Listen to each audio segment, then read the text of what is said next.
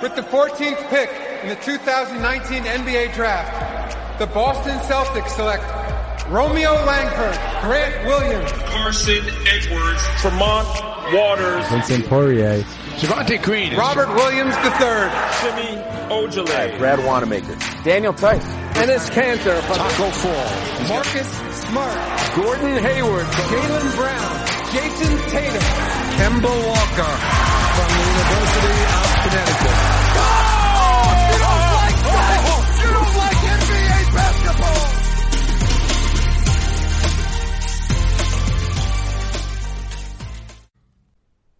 Welcome back to From the Rafters, presented by Bannertown USA and Parquet Press. Sam and I are here today with another special guest. Uh, I'll let him h- introduce himself though, so go ahead.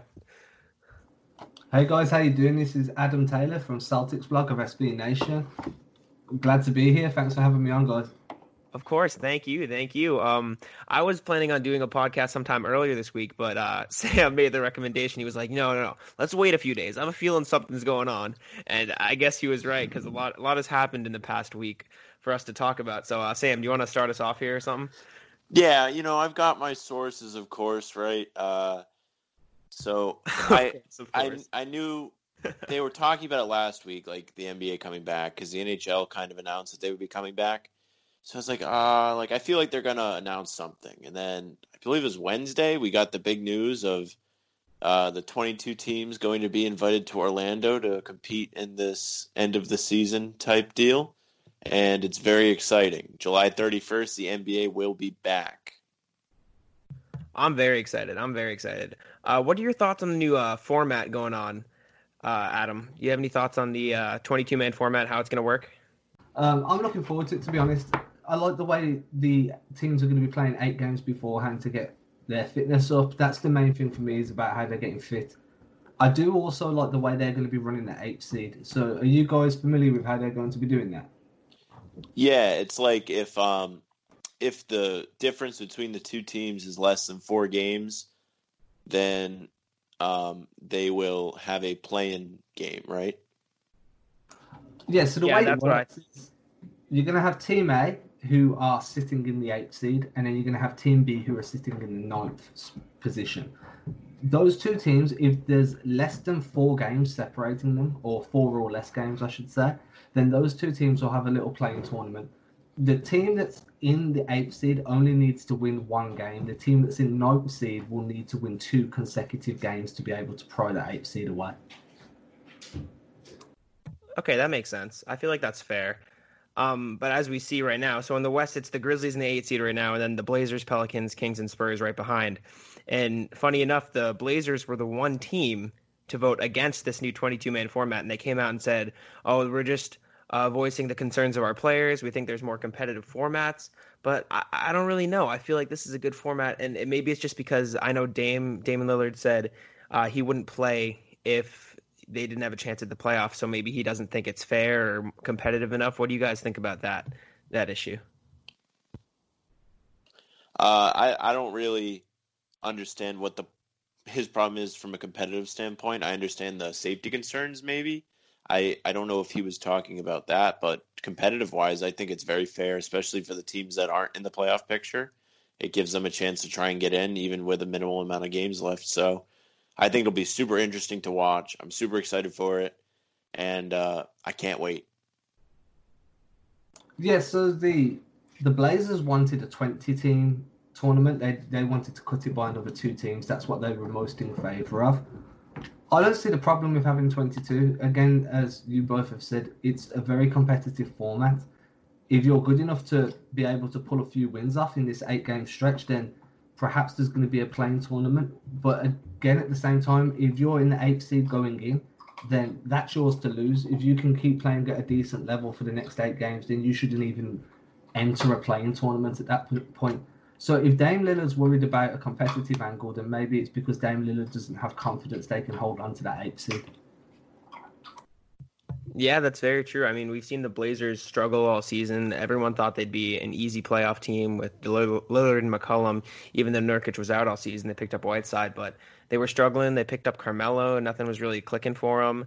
They picked up a little steam at the end of the season, but it was kind of more just the Grizzlies struggling. So I, I wrote an article about this today. I was like, maybe they're just worried that they can't keep up their competitive nature for long enough because they don't have many young pieces like with the Celtics. Tatum so young, Brown so young, but who do they have on the Blazers? Maybe like Nassir Little, an up and coming prospect. So maybe they see this as their last like opportunity to actually compete in the playoffs these next few years. And a 22 man tournament isn't as easy for them to get into playoffs as a 20 man.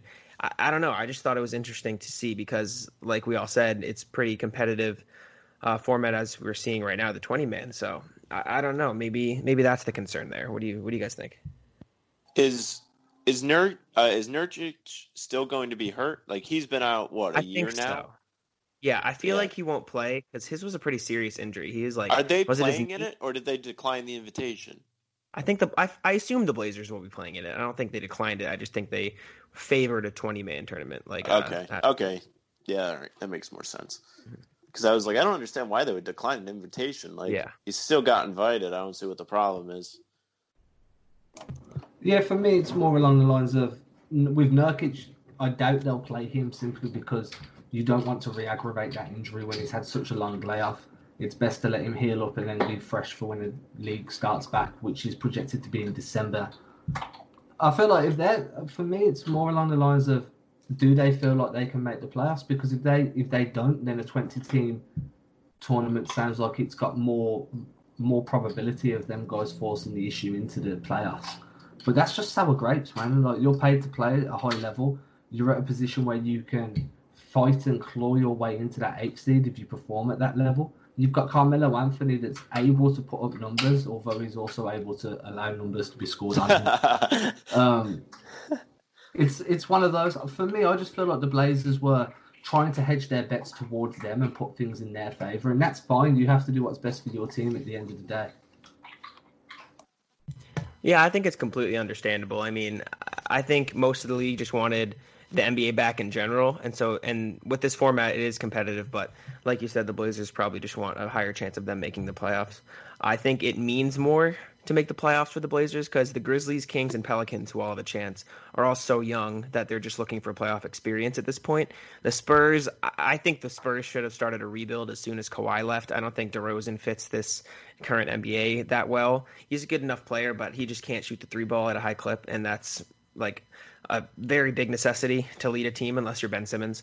So I think for the Blazers, they're in a very different situation than the other four teams looking to make the playoffs in the West because three are young teams looking for playoff experience. One's the Spurs, and then the Blazers are supposedly in their prime and they just haven't been able to get it done because of the Warriors. So this was their first year, and with everything going on, it kind of blew up in their face. Yeah, the Spurs are like in that. I guess you could call it purgatory. Like they're not going to be a super competitive team, mm-hmm, but they're yeah. not like terrible either. So like they do have some decisions to make. I feel like once Popovich maybe leaves, they'll have more of a rebuild type. But you know, if he's going to be there, he's probably towards the end of his career. They don't want him to have to suffer on bad teams. And then another thing that Adam mentioned, a December return for the NBA. I saw December 1st was the date they were aiming for. That is super exciting for me because you're not going to have to sit through a super long, uneventful offseason after this ends. You're going to have the action packed uh, parts, the draft, free agency, then it's going to go right to training camp, and they're going to start again. So these upcoming months, or probably about a year, is going to be super fun for NBA fans, and I cannot wait. I'm under the impression that they'd like to try and explore an option of keeping it that way as well. But for me, I feel like due to the contract signed with TV companies, due to the clash with the NFL, they're going to be keen to avoid any crossover with NFL games because the ratings are going to take a hit. So I feel like it's to they're to play this out and then they're to figure a way to shorten the off season again the following year to get back to a regular season afterwards. So it could be a solid two years of real action packed NBA action before we go back to a one of those long summers where we're just itching for some content to write about, talk about, cry about. Right. It it makes you like dislike the summer a little bit. Well, at least me, because like there's nothing going on. Like I'm not a big baseball guy. Like I don't mind going to the Red Sox game, but I won't watch them on TV. I like the playoffs for baseball, but like the summer is so long and boring for me that like this makes it so exciting for once, and I can't wait to be excited about something in July and August. I couldn't agree more. I'm not a huge baseball guy either. Like I remember my mom bought me tickets to a Red Sox game once, and we both got bored in the fourth inning and just left. And so I, I'm just a big basketball fan. I just I'm super excited. I was talking to my dad the other day. I was like, yeah, I kind of took for granted the amount of NBA we see in like the spring. And I, once it comes back, I'm just going to watch any game that's on TV. I don't care if it's the Grizzlies, the Rockets, or the Celtics playing. I'm just going to watch every basketball game that I can while I can because you never know when something like this is going to happen, apparently. And they mentioned that the schedule is going to be sort of like the Summer League I saw on Twitter, where they play games all throughout the day and into the night, like almost every day. I assume not every team will play every day, obviously, but we're going to see basketball like all throughout the day. So I'm just going to be sitting by my TV watching as much NBA basketball as I possibly can. I'm not sure if they said that they're going to allow fans in at all. Um, I I assume that they're not, but then again, I mean, I know they're opening Disney World back up. I think July 11th, so I'm not sure how that's going to work. But obviously, I feel like it'd be more fun to watch games with fans there. But it's obviously not the safest at all. So they're going to be operating in a bubble, which means Okay. that it'll, only be players, very limited media, and possibly immediate family of the players allowed. They're going to keep. Uh, once you're in that bubble, there is no one new to come in, and there is no one to leave until the end of the playoffs. So I feel like they'll whittle down that that quote bubble as teams get knocked out of the playoffs. They'll allow them to leave and do whatever they're doing. But from all accounts, it's going to be no fans in the crowd. Okay. I mean, that sounds about right. We weren't going to see fans in like stadiums if they went back to their normal uh, arenas. So it makes sense to me that they don't have anybody in Orlando like watching the games. Something interesting I did see uh, having to do with the coaches at that the NBA and Adam Silver were considering having coaches over the age of 65 uh, wear masks and not having anyone else wear it. So I saw Mike D'Antoni and Alvin Gentry speak out and were saying that if not everybody else has to wear masks, then what's the point of us having to wear masks? I don't see why you should just target us, even though we're older. Shouldn't everybody have to wear masks? What do you guys think about like coaches and uh, staff having to wear masks in the arena? Well, where I work, I work in nursing homes. So like one thing they they kind of tell us is like the masks are less for you and more for the people like around you. Like the mask is to prevent you from spreading whatever you have. So making the older coaches wear masks as a safety precaution doesn't make sense. Like if you really wanted to be concerned with their safety, you would do the opposite. Everyone else wears them except the coaches. But obviously players can't play in masks. So it's a tough tough spot. Another thing to look at is like they're going to be doing daily testing, and it's going to be routine testing. So you're, if you're tested on day A, then you'll be tested again on day D, and so forth. So operating in the bubble where there's going to be no contact with anybody who's outside of that bubble, and with the constant testing that's going to take place, I feel like having a mask on is overkill because they're already going to be putting track and trace procedures in place if anybody does test positive. They're going to be doing everything they can to keep everything as sanitized and as controlled as possible. I don't want to see Gregg Popovich in a mask. I want to see Gregg Popovich shouting at people. Like that's what he does, and that's what I want to see. I want to see his witty anger. So uh, I'm all against making over 65 coaches wear a mask because that's just it's pinpointing them and it's kind of showing like, hey, look at this dude. He's old as hell. Like I don't want to see that. I want to be focused more on the basketball than looking at Gregg Popovich and wondering why he looks like Hannibal Lecter.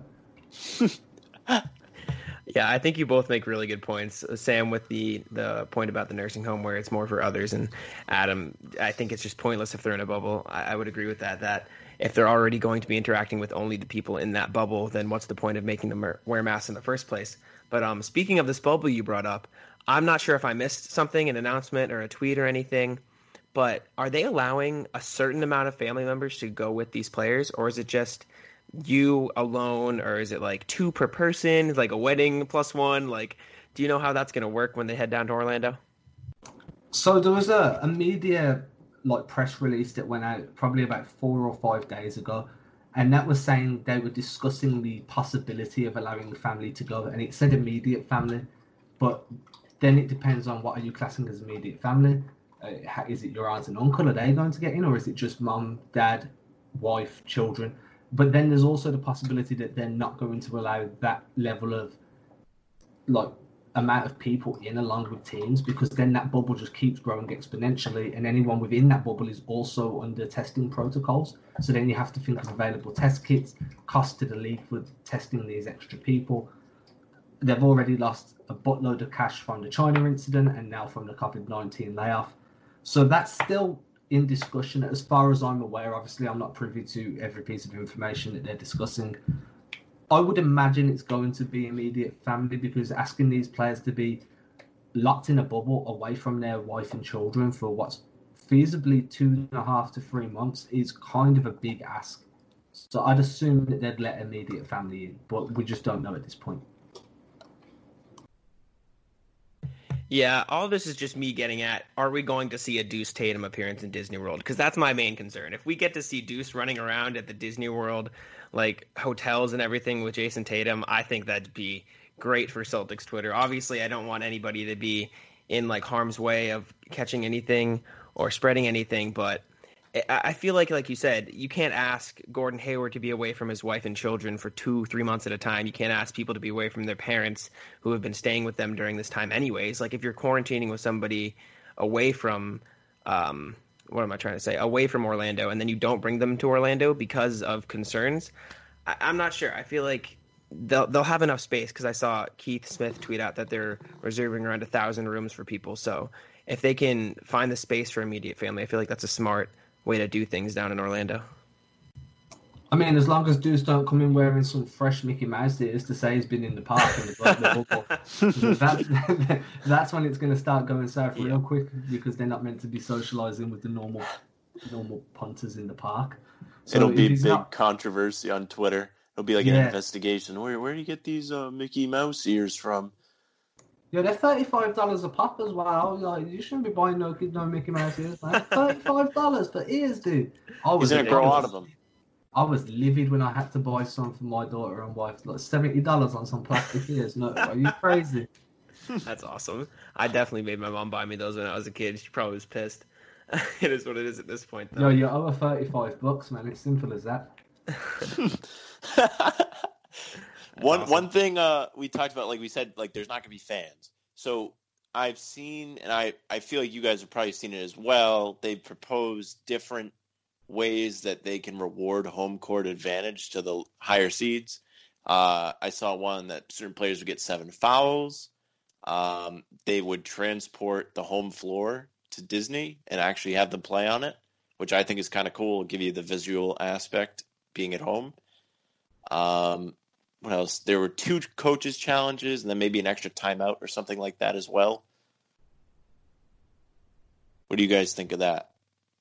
Do you think those are good, fair ways to do it, or nothing really replaces the atmosphere you can get at home? I mean, there was also the discussion of adding an extra foul instead of the two coaches challenges. Um, and then there was a running joke on Twitter, wasn't there, saying give Marcus Smart an extra foul or give him an extra two fouls, and the Celtics are going to win the championship. um, him, him or Daniel Theis. Theis gets that terrible whistle all the time. Yeah, it was really bad at the start of the season. That was real bad. It was like um, every time he touched anybody or touched the ball, it was a foul. It, it, he could have been 20 feet away from a guy and he was getting called for a foul. It was uh, it was bad. I feel like if there's no fans, I know they've looked at that virtual fans as well. Like you'll be able to up to whether you want a virtual fan experience. So then it was just like randomly computer generate a, section of fans in the crowd, and I feel like that's kind of at this point. I, I'm happy to watch basketball and hear them cussing each other out if that's going to be what we need to do. I'd much rather hear people calling them calling each other out on missed layups, misplays, then have a virtual fan experience. If they want to take some extra time out for water breaks and for whatever they need to do, that I'm cool with that. Yeah, I feel like it's way too hard to replicate the atmosphere of a home arena. Like you can't replicate TD Garden, the Staples Center. There's just nothing that's going to compare to it. Like getting screamed at by fans while you're taking free throws. So at this point, I feel like the NBA should just focus on getting everybody safe in this bubble, playing the games they need to play, the eight games in the playoffs, and then doing everything they can to, like you said, give an extra foul, give two coaches challenges, just the little things to make it feel like you have some sort sort of home uh, court advantage. But uh, there shouldn't be. I don't think virtual fans would do anything. I don't think that could even come close to replacing the atmosphere of an actual arena. The only thing I could see that doing is just making it more enjoyable to watch from home. But like Adam said, hearing the players go at each other is just as entertaining. So, um, I mean, I personally love watching games at the Garden because I love seeing the people go nuts when the Celtics are doing well. But you know, I'll be happy to be watching anything because we've all been so bored for the last three months now. So, this is all great news. It's a great week for basketball. Exactly, exactly. I couldn't agree more. But moving on to more Celtics talk, I guess. Uh, the Celtics are pretty deadlocked in that three seed right now. I think they're three games behind Toronto, two and a half above Miami, something like that. But we could see a little shuffling with the four through eight spots. So we could avoid a potential matchup with the Sixers. Adam, what are your thoughts on that? Do you think we match up well with the Sixers, or do you think you'd rather us face, or the Celtics, not us? Sam always calls me out on that. Do you think that you'd rather the Celtics face someone else in the first round of the playoffs other than Philly? You know what? I think like to to be champions, you need to beat whoever's put in front of you, and that means if Philly are put in front of you, then you need to go through them because if you don't have to go through Philly, eventually you're gonna have to go through Milwaukee anyway when they talk, so I'm not too fussed who we get in the first round because if you don't meet them in the first, then you may be meeting them in the conference finals. So it's easier to knock Philly out early than it will be to knock them out later, especially if no injuries are occurred in the first eight games. People are always like, oh, well, the Sixers, you know, you need to be able to stop Embiid, then you've got to be able to slow down Ben Simmons, who's an absolute monster on the drive. Okay, great. So we've got to stop two of their guys. The problem is they've also got one of the best pick and roll defenses in the entire league. All their guys are big. They've got great switchability. But can they handle the Celtics at full strength once Kemba's knees are now going to be healed? Robert Williams should be playing better because his hip's not troubling him. Gordon Hayward's had rest on that ankle that hurts after a stretch of games. There's too much dynamic. The Celtics are too dynamic off ball to be able to scheme against regularly. So I, I feel like they match up great with everyone. Yeah, they the Celtics have to stop Embiid and they have to stop Simmons, but this, this we, they have to worry about stopping two stars. The Sixers have to worry about stopping four or five stars every night. It's going to be much harder for the Sixers to contain the Celtics than it is for the Celtics to contain the Sixers. Another point to go along with that, uh, Jack, when we had Max on last time, he was talking about um, mm-hmm. Philadelphia is 29 and 2 at home. Yeah. So them not having fans to feed off of is definitely going to be something that probably is going to hurt them, or at least, or at least they won't be able to play up to that high energy team they are at Wells Fargo.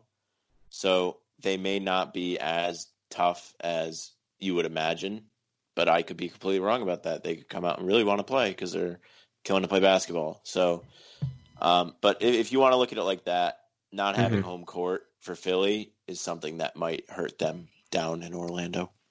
For sure, yeah. I know Max was saying that it's either going to be a big surprise because Philly's going to treat it as a home game because there's no one to cheer against them, or they're going to be awful because there's no one to cheer for them, if you know what I'm saying. Like they won't be away or home, so we don't really know what's going to happen in the first place. But um, but yeah, uh, Adam, you were mentioning injuries with like Kemba and Robert Williams. Uh, somebody I was really curious about is Kanter. Like at the beginning of the season, we saw Kanter in the game a lot, grabbing offensive rebounds, uh, putting people in the post. I know he bullied Daniel Gafford on the Bulls a lot one game. I just sticks out for me in my mind. He had the monster game against the Lakers. Yeah, exactly. Do you think we're going to see that Kanter again now that he's had time to have his injuries like heal a little bit and get over it completely? I just want to quickly touch on what you're saying about Max. I'm assuming that was Max Carlin. Yeah, yeah. Legend. No, um, Letterman. Oh, Max Letterman. Yeah, he's yeah. also a legend, so that's fine too. um, one thing I'd just add to that before I go on to the Kanter discussion is I don't have his enough numbers in front of me, but Embiid is the one that is most affected by playing away from home compared to playing at home. His numbers differ quite quite a lot. I was going to use a big word, but I changed my mind. They differ quite a lot when he's playing on a home court against an away court. So um, it's not so much watching what the Sixers do, more than watching how effective Embiid is away from playing in front of the home fans. Touching on Kanter, I spoke about this on my podcast uh, that released today. Actually, people forget that he was the starting center in 14 games of Portland's Western Conference Final run last year. He had some. I mean, he pulled down like 155 rebounds in those 14 games as well. He was passable on defense. I mean, they utilized him predominantly in the drop. You can't use Kanter in a show, and you definitely can't ask him to be a secondary defender in an ice situation. He just doesn't have the lateral quickness, and his hips are so immobile, it's ridiculous.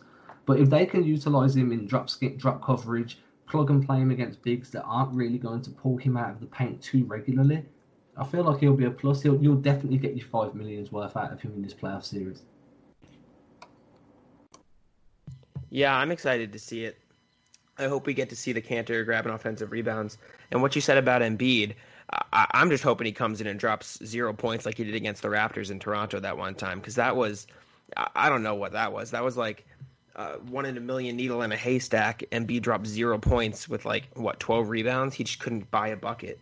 So... I just want a new crying meme. I just want a new one, man. That one's played out. I want to see him cry again. Yeah, that'd be awesome. I love that. That was just the perfect image to see after Kawhi just ended their entire playoff hopes. I loved that. Do you guys think Embiid will come in out of shape? Uh, there's a lot of rumor uh, going around. I know, you wrote about this, right, Jack? You wrote about what players you thought would come back in not great shape, right? I'm not. Th- I don't think I wrote about that. I was talking. I, I, think I was talking about it though. Maybe we talked about it. Yeah, I saw that Jokic apparently has abs now and a beach body, which I'm excited to see. I saw somebody like. say that Luka is out of shape. Really? So, yeah, like this time off could really affect players, especially Embiid, who's someone that they've complained about his conditioning in the past, and maybe yeah. that's why Adam mentioned he feeds so well off the home crowd. He gets more energy and he plays better because he's not tired per se. Mm-hmm. So that could be something to watch for as well. Yeah, true. Adam, anybody in your mind you think could come back really in shape or really out of shape come playoff time? I feel like Jaylen Brown's going to come back in the shape of his life, man. Have you seen those videos he's been doing with his grandpa? yep, I have. he's coming back in the shape of his life. Uh, around the league, I always thought Jokic was going to come. I mean, Jokic was never in shape. He's my favorite big man in the league as well, so there's no Jokic hate here. But um, I always thought he'd come back out of shape. It's hard to tell as well. It, sometimes it depends depends on a player's professionalism, and then other times it depends on his mental state as well. I mean, everybody reacts to being quarantined completely different. Some people will work out to pass the time. Others, like me, will eat their way through everything in sight just to kind of feel good. So I'm not too worried. I feel like you know there's a month, month and a half now before the eight game series starts, and then you're going to get them, those eight games in as well. So whoever's returning to training camp out of shape will very likely be somewhere close to game shape by the time of opening tip off. Yeah, that makes sense. They have some time now that they know the NBA is definitely coming back to kind of uh, get themselves in check and stop, you know, eating their way through the whole house, which I have been doing too. I'll own up to. That's kind of bad, but um, I think you mentioned Luka. You thought was out of shape. I know there were some concerns that he wasn't like quick enough in the first place, that he wasn't completely in shape this season, and he was still dominant. Sam, what do you think is going to happen if he's out of shape even more come playoff time? Like the Mavericks aren't a very good defensive team in the first place. If he can't keep up with some of the shooting guards or point guards in the league, how is that going to affect the Mavs? Well, not even just defensively. Yeah. First off, I really do like Luka, and I think he's really fun to watch. So if he's slow, he's not going to be able to get to his spots on offense either, which will lead to him not scoring and then being able to create for the other people on the team. So that could really hurt them. But you guys do make a good point about you know the time that they know that they have to get ready now. It's time. It's time to get going. So you'll probably see like a spark get it lit underneath some of these guys that are being called out of shape. Um, I hope to see everybody at their best, to be honest, because that's what you want. Um, you don't want really an asterisk next to the championship unless it's the Lakers. So uh, maybe Philly. So you want a competitive end of the season for sure. Yeah, I'm excited to see basketball again in general. I think you're right that it'll spark some some players to maybe get more in shape and ready for the season. Uh, I was thinking about this yesterday actually. What team are you guys most excited to watch outside of the Celtics. Like obviously I'm going to be sitting in front of my TV watching every minute of every Celtics game that I can. But other than that, I want to watch as much basketball uh, during this time. So what team do you guys want to watch like every game for outside of Boston? I, I personally like the Clippers. Uh, I like Doc, of course. And I like that they have the best chance to beat the Lakers. I don't want the Lakers getting to the finals. I don't want the Lakers winning another championship. So Clippers, I like OKC a lot. I like uh, Gilgeous-Alexander. I think he's fun to watch as well.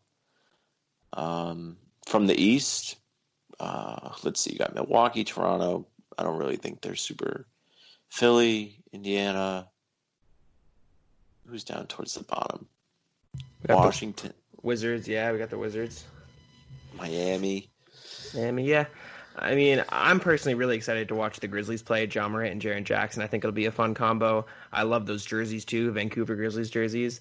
Uh, that's just me though. I like watching the young teams run up and down the court and alley oops and all that stuff. What about you, Adam? Uh, any specific team you're thinking of? Yeah, I want to watch the Nuggets simply because of Jokic. Uh, I like the way Houston have reinvented that five-out offense. Uh, I like watching James Harden do his thing, especially when he's flopping all over the shot. Uh, so I'm looking forward to watching that. The Raptors have an incredibly tough eight-game stretch before the playoffs, so I'm going to be watching those games quite intently to see whether they start sliding and get a good feel about how they're going to be during the playoff series. I'm not going to watch much of Milwaukee because I don't want to get inside my own head and start feeling like we're never going to um, and I refuse to watch any Sixers game ever because I just I really don't like Ben Simmons. Okay. I respect those opinions. I, I would tend to agree. I, I like the Raptors just overall their play. Siakam's cool. I, I don't get the Lowry hate. I, I think Lowry's a pretty good point guard. He's a little. I don't. Yeah, I know. I, don't. know you don't. I brought it up. Can you explain that to me? Why don't you like Lowry that much, Sam? Why, I just why- don't think he he makes a um, a strong impact, especially against the Celtics. I this year he had one good game against the Celtics. I remember like saying to myself, "That's the first time I've ever seen him do anything." Um, I don't know. He he just isn't someone that scares me. I don't think he's um, he's not going to put a team over the hump.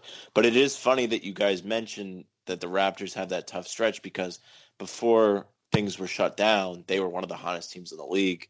Now they might have lost their momentum and they could end up sliding a bit, which would be kind of great. But like now, to me, it doesn't matter as much because it's a neutral site. But before getting that two seed was important because you want to play at the Garden. So um, getting two seed would still be kind of nice. So you play a lower seeded team in the playoffs, I guess. Yeah, I get what you're saying. It doesn't mean uh, quite as much, but uh, I can see how it's uh, important to put like the Nets or the Magic or whoever makes the playoffs, the Wizards, over maybe the Sixers or Heat or Pacers. But overall, I think the three seed's a decent place to be, and whoever we face, like Adam was saying earlier, uh, whoever the Celtics face, they'll have to face eventually, uh, ideally. So maybe it's not as important to get the two seed anymore. Adam, do you have any thoughts on what we've been talking about, Kyle Lowry, the hate he gets, or anything like that? Yeah, Kyle Lowry is incredibly undervalued by people around the league. I don't think he's phenomenal by any stretch, but he's definitely like a second tier guard in the East. He's he owns a ring now. I mean, you can't sleep on a guy that's got an NBA championship ring on his hand. Very true. I feel like he's kind of an upgrade. His his defense is good. His offensive is good too, but I do feel like he's a little bit undersized, and sometimes he can have ridiculously poor nights. And it's that inconsistency that gets him completely and utterly torn apart across social media. Didn't he have like a game where he went for zero as well? Last year in the playoffs. Yeah, I think so. I think he did have a similar game like that in the playoffs. So did Ben Simmons. Now that you mentioned your dislike for him, Ben Simmons dropped a Ben Simmons uh, loves to not play in the playoffs.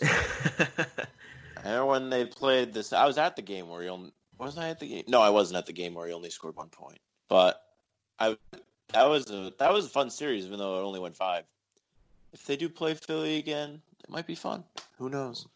Those guys love to lose to the Celtics, except this year. But they do. They feels also like like a new season to me. They also like to prematurely drop the confetti on the uh, team when Marco Bellinelli hits a two instead of a three. That was my favorite moment personally in the playoffs the past couple years against Philly. But yeah, I'm just really excited to watch some NBA basketball again. I know you wanted to ask Adam Sam about some interviews he's done, so you want to take the reins on that one? Yeah, Adam, you've been making money moves since October, uh, joining Celtics blog and things like that. You've gotten to interview Gordon Hayward and Mike Gorman, and Mike Gorman is one of my favorite people to listen to talk in general. So having him on your show was definitely something that I enjoyed to listen to. So what was that like to get to interview somebody like Mike Gorman, who's a legend um, in this team? He's been broadcasting with them for 40 years, things like that. Yeah, Mike Gorman for me, that was one of the only podcasts I've done in a very long time that I came into it nervous as hell. Um, I grew up listening to him on TV. He, I got the opportunity to interview him. He was the nicest guy on earth. Um, I got his email address. I've shot him a few emails since. Hell, he done the intro for the podcast. He's done the intro on the Celtics blog podcast. Introduced me like I was a player scoring two points. Um, super down to earth guy. Kicked it a little bit before the episode started recording. Kicked it a little bit after. Um, just all round great guy. That was the, my favorite interview, my favorite podcast I've ever done. How did you get that to happen? Who did you have to talk to to get him on? Do you talk to the station? Do you just talk to him directly, or what? Oh, I'm um, I have access to certain tools that give me contact details for media members. Um, I was scrolling, That's I was I was scrolling through there one day, and um, he's I just came across his email, so I was like, let me let me just send an email and see what happens, you know. Um, Yeah. He, he got back to me like three hours later, and then we then we planned it out within two hours, and then forty eight hours later we were recording an episode. That's so awesome. I'm super jealous because like like you say, like he seems like the nicest guy, and like you say he is. Um, he's always on the Toucher and Rich show every week, which is a show that I listen to regularly when I'm going to school and such. And he's always got great stories and well-rounded knowledge outside of basketball as well. So he would definitely be someone that I would love to interview someday. And you had Gordon Hayward too, which is awesome. Uh, i- is it scary interviewing a player like that, or not scary, but you know, like you get nervous or starstruck or anything like that? Yeah, I mean, you stumble over your words a little bit more than normal. Um, you've, it's one of those. Have you ever been in a in a position where you're talking to somebody, and then you say something and you question it in your own head whether you said what you were trying to get across come across properly? Have Yeah. ever Yep. Yeah. yeah. Usually It was, when I talk to girls. yeah, exactly. like high school trying to pick up chicks, right? It was a it was a very similar type of scenario. So it was like I ask him a question, and then I always mute myself after I've spoke to get rid of any background noise. And instantly, while he's talking, I'm not listening to what he's saying. I'm like, shit, have I said that right? Um, did it did that come across right? And then I've missed everything he said, so I've just had to follow on with another question instead of tying things in, which was tough, but it, it worked out quite well. I was quite pleased with it. Yeah, everything sounded really great when I was listening to the Hayward and Gorman interview. Mike Gorman sounds like the kind of guy who could just talk for days, tell you stories and stories, and just you know just bounce off everything you're trying to say and like can put it all together. He just seems like an awesome dude, and those stories about him and Tommy being on the road and everything just sounded like they'd just like so fun to experience and like talk to him and have a conversation about. Yeah, he was one of those guys. Like we started the podcast. He's like, I've got 20 minutes because I'm going out kayaking. I was like, okay, that's cool. 40 minutes later, he's like, let me just tell you one more story. and uh, it was awesome, right? Because you're like, this is the, this is the type of person I could go out for beers with, and you could end up like, I'm, I'm, I'm on my last beer, and he's like, no, just get one more. We'll have one more. Story. and, uh, no, it was really enjoyable. He's a super cool guy. And it's funny because like we hear him call it Celtics, so his voice is like music to our ears. So like you could literally listen to him talk about anything for like a super long time, and it'd be really enjoyable. Like hearing him talk on that podcast was so nice because I haven't listened to a game in I don't know three months, so it was it was refreshing to hear Mike talk. Yeah, I said that to him at the end of the podcast. Actually, I was like, your voice is like home. It really is. I get disappointed when like there are games on national TV that there Mhm. aren't uh, local coverage for. One game in particular that stands out to me is um, Paul Pierce's last game uh, against the Celtics was a national game, and we didn't get a Mike Gorman call for his last shot, and I'm really, really bummed that we didn't get that. I was quite sad about that too, to be quite honest. Um, the thing is, with these guys, they're going to be doing, even though they're not going to do calls on games or like Tommy stopped traveling on away games, they're always going to have media availability elsewhere because they've been doing it for so long that, you know, they're local celebrities.